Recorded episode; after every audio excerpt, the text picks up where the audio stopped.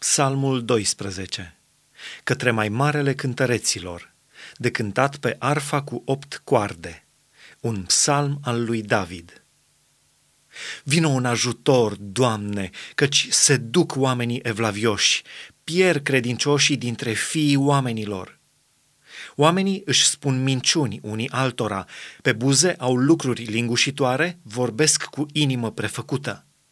Nimicească Domnul toate buzele lingușitoare, limba care vorbește cu trufie, pe cei ce zic, suntem tari cu limba noastră, căci buzele noastre sunt cu noi. Cine ar putea să fie stăpân peste noi?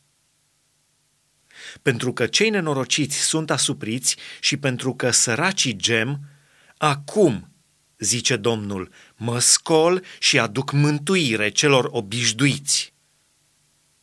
Cuvintele Domnului sunt cuvinte curate, un argint lămurit în cuptor de pământ și curățit de șapte ori.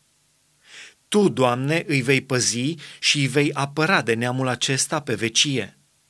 Pretutindeni mișună cei răi când domnește ticăloșia printre fiii oamenilor.